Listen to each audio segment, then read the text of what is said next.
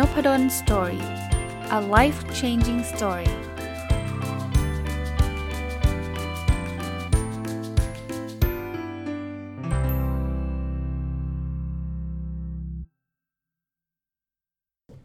สวัสดีครับ ยินดีต้อนรับเข้าสู่นพดล Story podcast นะครับ วันนี้ยังอยู่กับหนังสือแนวแปลญี่ปุ่นอยู่นะครับ เป็นหนังสือที่ซื้อ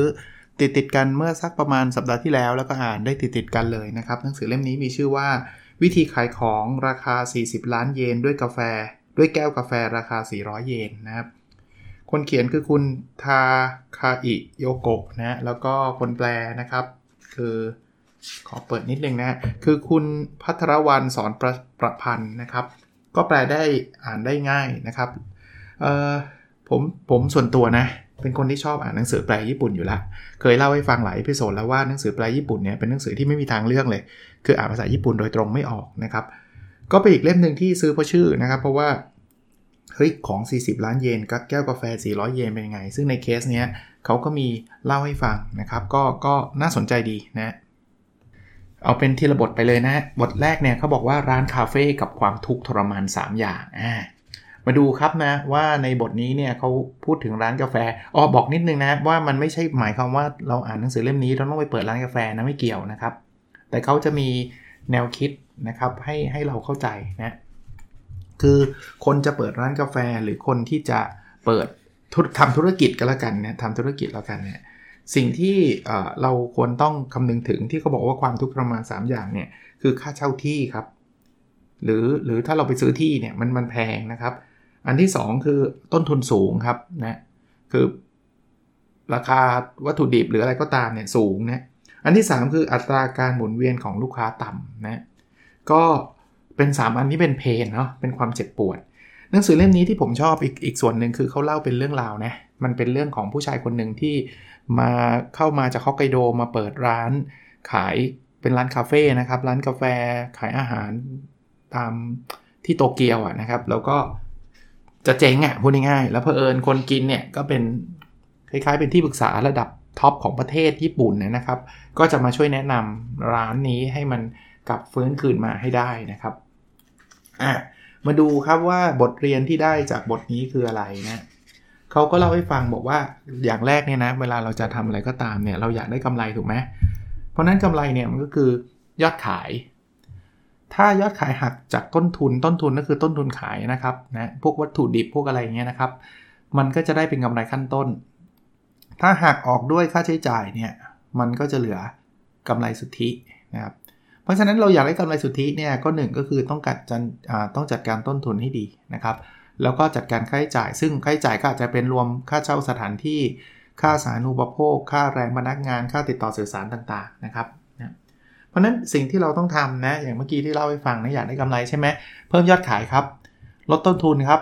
ลดค่าใช้จ่ายครับต้นทุนมันคือพวกวัตถุดิบคิดแบบนี้ก็แล้วกันนะครับ ส่วนค่าใช้จ่ายก็คือเมื่อกี้ที่พูดไปแล้วนะค่าเช่าสถานที่ค่าน้ำค่าไฟอะไรเงี้ยกับอีกส่วนหนึ่งที่เราควรให้ความสนใจคืออัตราการหมุนเวียนของลูกค้า ผมขยายความตรงนี้ให้ท่านเข้าใจนะว่าเช่นสมมุติว่าร้านกาแฟเนี่ย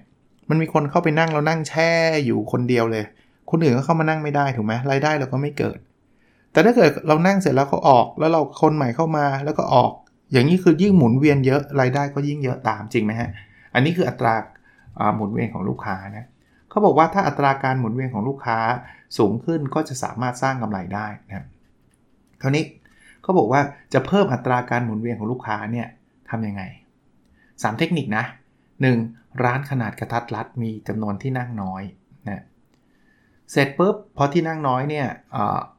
มันก็ต้องมีการรอคิวต่อแถวเขาบอกว่าการต่อแถวเนี่ยมันมีข้อดีอย่างหนึ่งเนาะ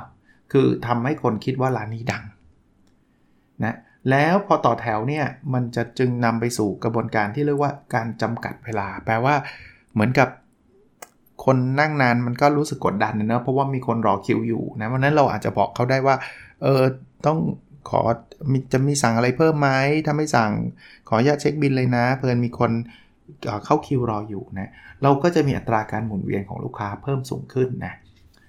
มาถึงบทที่ 2 ครับ บทที่ 2 เปรยว่าระหว่างน้ำผึ้งกับอัญมณีสิ่งไหนสร้างกำไรได้มากกว่ากันนะ มาดูบทเรียนในบทที่ 2 กันครับว่าเราได้เรียนรู้อะไรนะครับกับบทเรียนนี้นะครับ เขาบอกงี้ฮะเวลาเราอยากที่จะสร้างกำไรเนี่ยเราต้องรู้จักโมเดลธุรกิจนะหรือ business model นั่นเองนะ คือในในส่วนของ business model เนี่ย ที่เขาบอกว่าผมยกผมเมื่อกี้ตั้งชื่อแล้วไอ้น้ำผึ้งกับอัญมณีเนี่ย คนส่วนใหญ่เนี่ยเขาอาจจะคิดว่า เออ ขายอัญมณีมันน่าจะได้กำไรมากกว่าเนาะจริงๆแล้วสิ่งที่เกิดขึ้นคือมันอาจจะไม่ได้เป็นแบบนั้นเสมอไปฮะเพราะจริงๆ การขายน้ำผึ้งเนี่ยมันมันมันเป็นเหยื่อล่อครับ มันทำให้เขาขายของต่อเนื่องไปมากกว่านั้นอีก คือพูดง่ายๆขายอัญมณีเนี่ยขายทีเดียวปุ๊บจบเลย มันไม่มีการซื้อเพิ่ม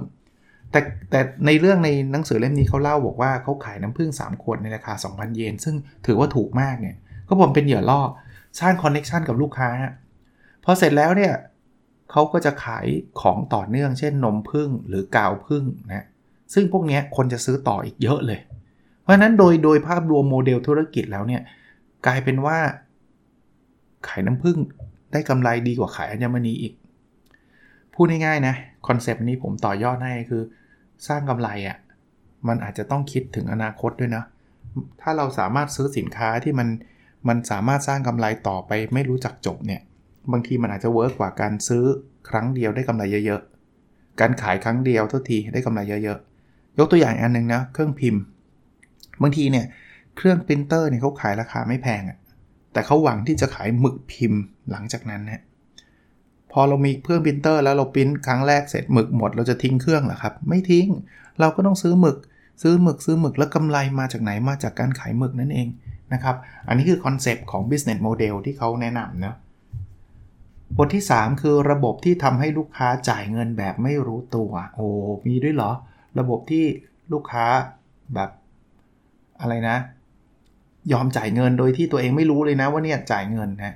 หนังสือเล่มนี้ก็มีเรื่องเล่าเรื่องราวของร้านนี้นะครับ แต่ว่าเขาบอกว่าบางทีเนี่ยเราจ่ายเงินแบบไม่รู้ตัวเช่นนะสมัครแล้วทำสัญญาซื้อครั้งหนึ่งหลังจากนั้นต้องซื้อต่อเนื่องทุกเดือนเลย ที่เมื่อกี้ผมผมเล่าให้ฟังนะไอ้หมึกพิมพ์ก็เป็นเป็นเป็นโมเดลอันนี้นะครับที่เราซื้อเครื่องพิมพ์ปุ๊บแล้วเราต้องซื้อหมึกตลอดเวลานะหรืออีกอันหนึ่งนะ เครื่องชงกาแฟนะครับ ที่พอเราซื้อเครื่องชงแบบนี้แล้วเราต้องซื้อกาแฟของเขาเท่านั้นนะครับ อย่างเงี้ยจะเป็นลักษณะของการให้ลูกค้าจ่ายเงินแบบต่อเนื่อง โดยไม่รู้ตัวนะโดยไม่รู้ตัว ถ้าผมอยากที่จะแชร์เพิ่มอีกอันนึงเขาก็บอกว่าเป็น subscription model นั่นเอง เดี๋ยวนี้เรามีหลายสินค้าหรือหลายบริการนะครับที่เป็น subscription model ก็คือจ่ายที่เดียวซื้อของครั้งเดียวแล้วก็เดี๋ยวก็ต้องทยอยจ่ายทุก ๆ เดือน ไปเรื่อยๆ กับการ subscribe หรือการเป็นสมาชิกในเรื่องใดเรื่องหนึ่งเขาบอก เรื่องนี้มันเป็นโมเดลที่ที่น่าสนใจมากอะมาถึงบทที่ 4 ครับ วิธีขายของราคา 40 ล้านเยนด้วยแก้วมักราคา 400 เยนโอ้ชื่อหนังสือเลยนะ ว่าเขาเขาขายได้ยังไงนะคือในเรื่องเนี่ยมันเล่าเรื่องแบบนี้ครับเขาเขาจะขายบ้านนะเขาก็ประชาสัมพันธ์เสร็จปุ๊บเขาก็มีแก้ว mug มาแจกครับนะ 400 เยนเองเนาะนะครับ มาแจกเสร็จปุ๊บคนก็ซื้อแก้ว mug แล้วก็มีคูปองส่วนลดในการซื้อของพวกจิปาถะต่างๆนะ คนก็จะตามไปที่ได้แก้ว mug ฟรีแล้วนี่นะครับ หรือมาแจกแล้วเนี่ยนะ ก็ตามไปซื้อของต่างๆนะครับ แล้วเขาก็ขยับไปครับว่าเออซื้อของพวกนี้กลุ่มลูกค้าพวกนี้เนี่ยก็น่าจะสนใจเฟอร์นิเจอร์เนาะสนใจเฟอร์นิเจอร์เพราะว่าเป็นกลุ่มที่อาจจะอยากอยากมีบ้านใหม่ สร้างบ้านใหม่นะครับคือของของพวกนี้มันถูกถูกเตรียมไว้อะคนที่เข้ามาดูเฟอร์นิเจอร์เหล่านี้ สักพักหนึ่งก็จะมีเรื่องของการสัมมนา เชิญเข้ามาสัมมนา วิธีจัดการการเงินส่วนบุคคลโน่นนี่นั่นนะจนทำให้เขาเริ่มรู้สึกว่าเออจริง ๆ แทนที่จะไปเช่าบ้านเนี่ยไปซื้อบ้านดีกว่า แล้วก็ตัดสินใจซื้อบ้าน คือผมพูดง่ายๆนะ คือจริง ๆ แล้วมันเหมือนกับค่อยๆ ดึงเขาเข้ามาในในในตลาดของเราอะนะครับเขาอาจจะเป็นเคสที่ดูเวอร์วังอลังการนะครับ ว่าจากแก้ว mug เนี่ยลงเอยไปเป็นการการขายบ้านได้ยังไง แต่ว่าเขามีการวางแผนไว้ครับว่า ใครจะเป็นกลุ่มลูกค้ากลุ่มหลักเรา แล้วเขาเขาค่อย ๆ ดึงกลุ่มลูกค้านั้นเข้าใกล้จากกับสินค้าในที่นี้คือคือขายอสังหาริมทรัพย์นะครับ มากขึ้นเรื่อยๆ เราไม่อ่านในบทบทที่ 4 ของหนังสือเล่มนี้ดูนะน่าสนใจดีนะครับ บทที่ 5 ครับ กลยุทธ์ในการใช้ประโยชน์จากลูกค้าอ่าลองมาดูสิครับว่าในบทนี้เนี่ยเขาเขาปฏิบัติกับลูกค้ายังไงทำยังไงให้ลูกค้ากลายมาเป็นสาวกนะครับก็เขามีตัวอย่างเยอะแยะเลยนะครับ ที่เมื่อกี้ผมก็เล่าให้ฟังแล้วก็เป็นหนึ่งในตัวอย่างนะครับ ก็บอกว่าบริษัทขายน้ำผึ้งเนี่ยเขาก็ใช้น้ำผึ้ง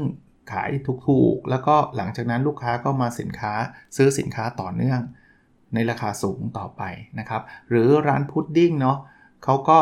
ทำให้อ่าเป็นเขาเรียกว่าระบบแบบฮัมปุกไข่นะฮัมปุกไข่เป็นแบบนี้ เหมือนจ่ายรายเดือนไปแล้วเราจะส่งขนมหรือพุดดิ้งไปให้ทุกเดือนที่เราเลือกสรรแล้วว่ามันเป็นพุดดิ้งที่น่าอร่อยอะไรแบบประมาณนี้นะครับนะ พวกนี้คือคือระบบที่จะทำให้ซื้อสินค้าอย่างต่อเนื่อง หรือแก้วมาร์กเมื่อกี้ค่อยๆ โยงเข้ามานะครับคราวนี้ซื้อแล้วทำยังไงให้ลูกค้าสนใจกลับมาตลอดเขาก็เขาก็มีข้อแนะนำอีกอันหนึ่งนะครับเขาก็ยกตัวอย่างว่าบางทีเป็นบัตรสมาชิกมีมีการสะสมตราประทับโน่นนี่นั่นนะครับ แล้วก็อาจจะมีการเรียกชื่อนะว่าเป็นระดับ star ระดับซูเปอร์สตาร์ เพราะผมอ่านอันนี้นะถึงจริงอันนี้เป็นตัวอย่างของของญี่ปุ่นนะ ผมก็นึกถึง Starbucks นะนี่โฆษณาให้เขาเสร็จเลยเนาะหลายคนใช้บัตร Starbucks ด้วยเหตุผลที่ว่าเราอยากที่จะเป็น Gold Premium เป็น Platinum เป็นอะไรก็ไม่รู้อะซึ่ง Starbucks เขาตั้งชื่อให้เราอะแล้วเราก็คือมันมันมันมีมันก็ดีในแง่ที่เวลาเราเขามีแจกกาแฟฟรีบ้างอะไรบ้างนะแต่จริง ๆ แล้วยิ่ง เราเป็นสมาชิกระดับสูงเท่าไหร่มันก็แปลว่าอะไรปะแปลว่าเราจ่ายเงินให้เขามากเท่านั้นนะก็ก็เป็นวิธีการของเขานะครับ ที่จะสร้างสาวกให้ได้นะโอเค บทที่ 6 ครับ วิธีเอาชนะของบริษัทขนาดเล็ก บทนี้เนี่ยเขาบอกว่าเอ๊ะบริษัทเล็กๆเนี่ยจะเอาชนะบริษัทใหญ่ได้ยังไงนะเขาบอกงี้ 1. ใช้กลยุทธ์โดมิเนนต์นะกลยุทธ์โดมิเนนต์คืออะไร คือเราไม่ต้องอย่าไปเริ่มทีเดียวทั้งประเทศครับ เราเจาะในในอาจจะในจังหวัดของเราในตำบลในอำเภอของเรา แล้วโดมิเนนต์คือเราจะได้คุมเป็นที่ 1 ในจังหวัดนั้นหรือในแอเรียนั้นก่อนแล้วค่อยกระจายไปนะครับอ่าอันที่ 2 คือสร้างความแตกต่างด้านเป้าหมายนะครับ เราจะจับกลุ่มใครยังไงนะครับ ให้มันมีความชัดเจนแตกต่าง อันที่ 3 คือตั้งราคาถูกที่สุดในพื้นที่ อันนี้อาจจะแตกต่างจากเมื่อวานที่ผมรีวิวหนังสือมาขายดีเพราะขึ้นราคานะนั้นไม่ชอบขายราคาถูก แต่เล่มนี้ญี่ปุ่นเหมือนกัน แต่เขาบอกว่าในพื้นที่นี้เราต้องแบบถูกที่สุด คนที่จะมาจะได้มาหาเรานะครับอันที่ 4 คืออันนี้เขาเป็นเคสของการสร้างบ้านพักคนชราขนาดเล็กอะ่ะซึ่งเป็นสิ่งที่บริษัทใหญ่ๆเนี่ยเรียนแบบได้ยากเพราะว่าเขาไม่ทำกันนะนะก็พูดง่ายๆนะถ้าเป็นบทเรียนก็คือเอเราอาจจะไม่ไม่ไม่จำเป็นที่จะต้องไปทำอะไรที่แบบบริษัทใหญ่ก็ทำกันได้ง่ายๆ หรือเขาทำกันอยู่แล้วนะครับ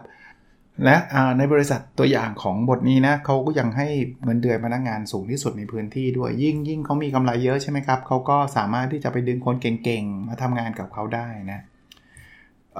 ผมจะไม่สปอยเรื่องนะ ว่าเรื่องราวมันเป็นยังไงบอกแค่ คือไอ้พวกนี้เป็นบทเรียนที่ได้จากหนังสือเล่มเล่มนี้นะครับ แต่ว่าหนังสือเล่มนี้เนี่ยตีมันเป็นอย่างที่เล่าให้ฟังนะครับ เป็นชายหนุ่มคนหนึ่งนะครับ มาจากฮอกไกโดมาเปิดร้านกาแฟ ซึ่งมาเปิดที่โตเกียวนะ แล้วก็เจ๊งนะครับคือคือคือขายไม่ดีเลย แล้วก็วันหนึ่งก็มีที่ปรึกษานะครับเป็นผู้หญิงอายุสูงกว่าคนคนเปิดร้านเนี่ยก็เข้ามากินอาอาหารคือข้าวแกงกะหรี่แล้วชอบมากนะครับ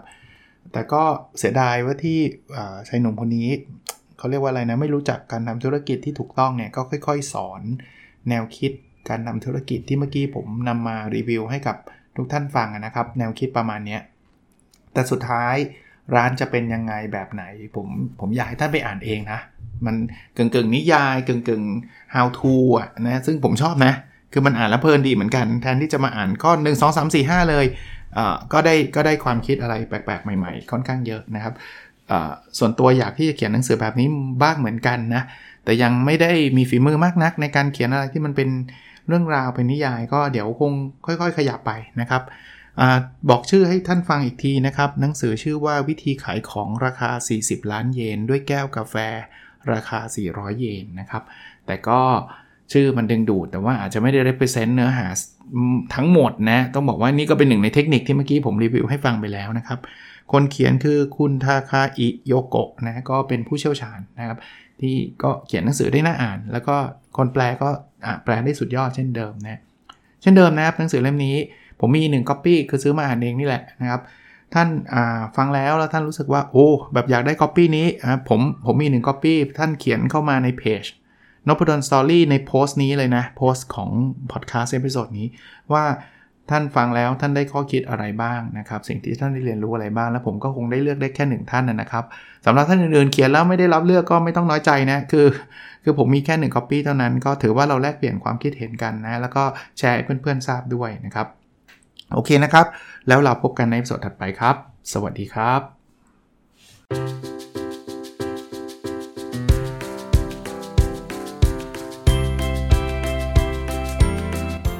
n o p a d o n Story a life changing story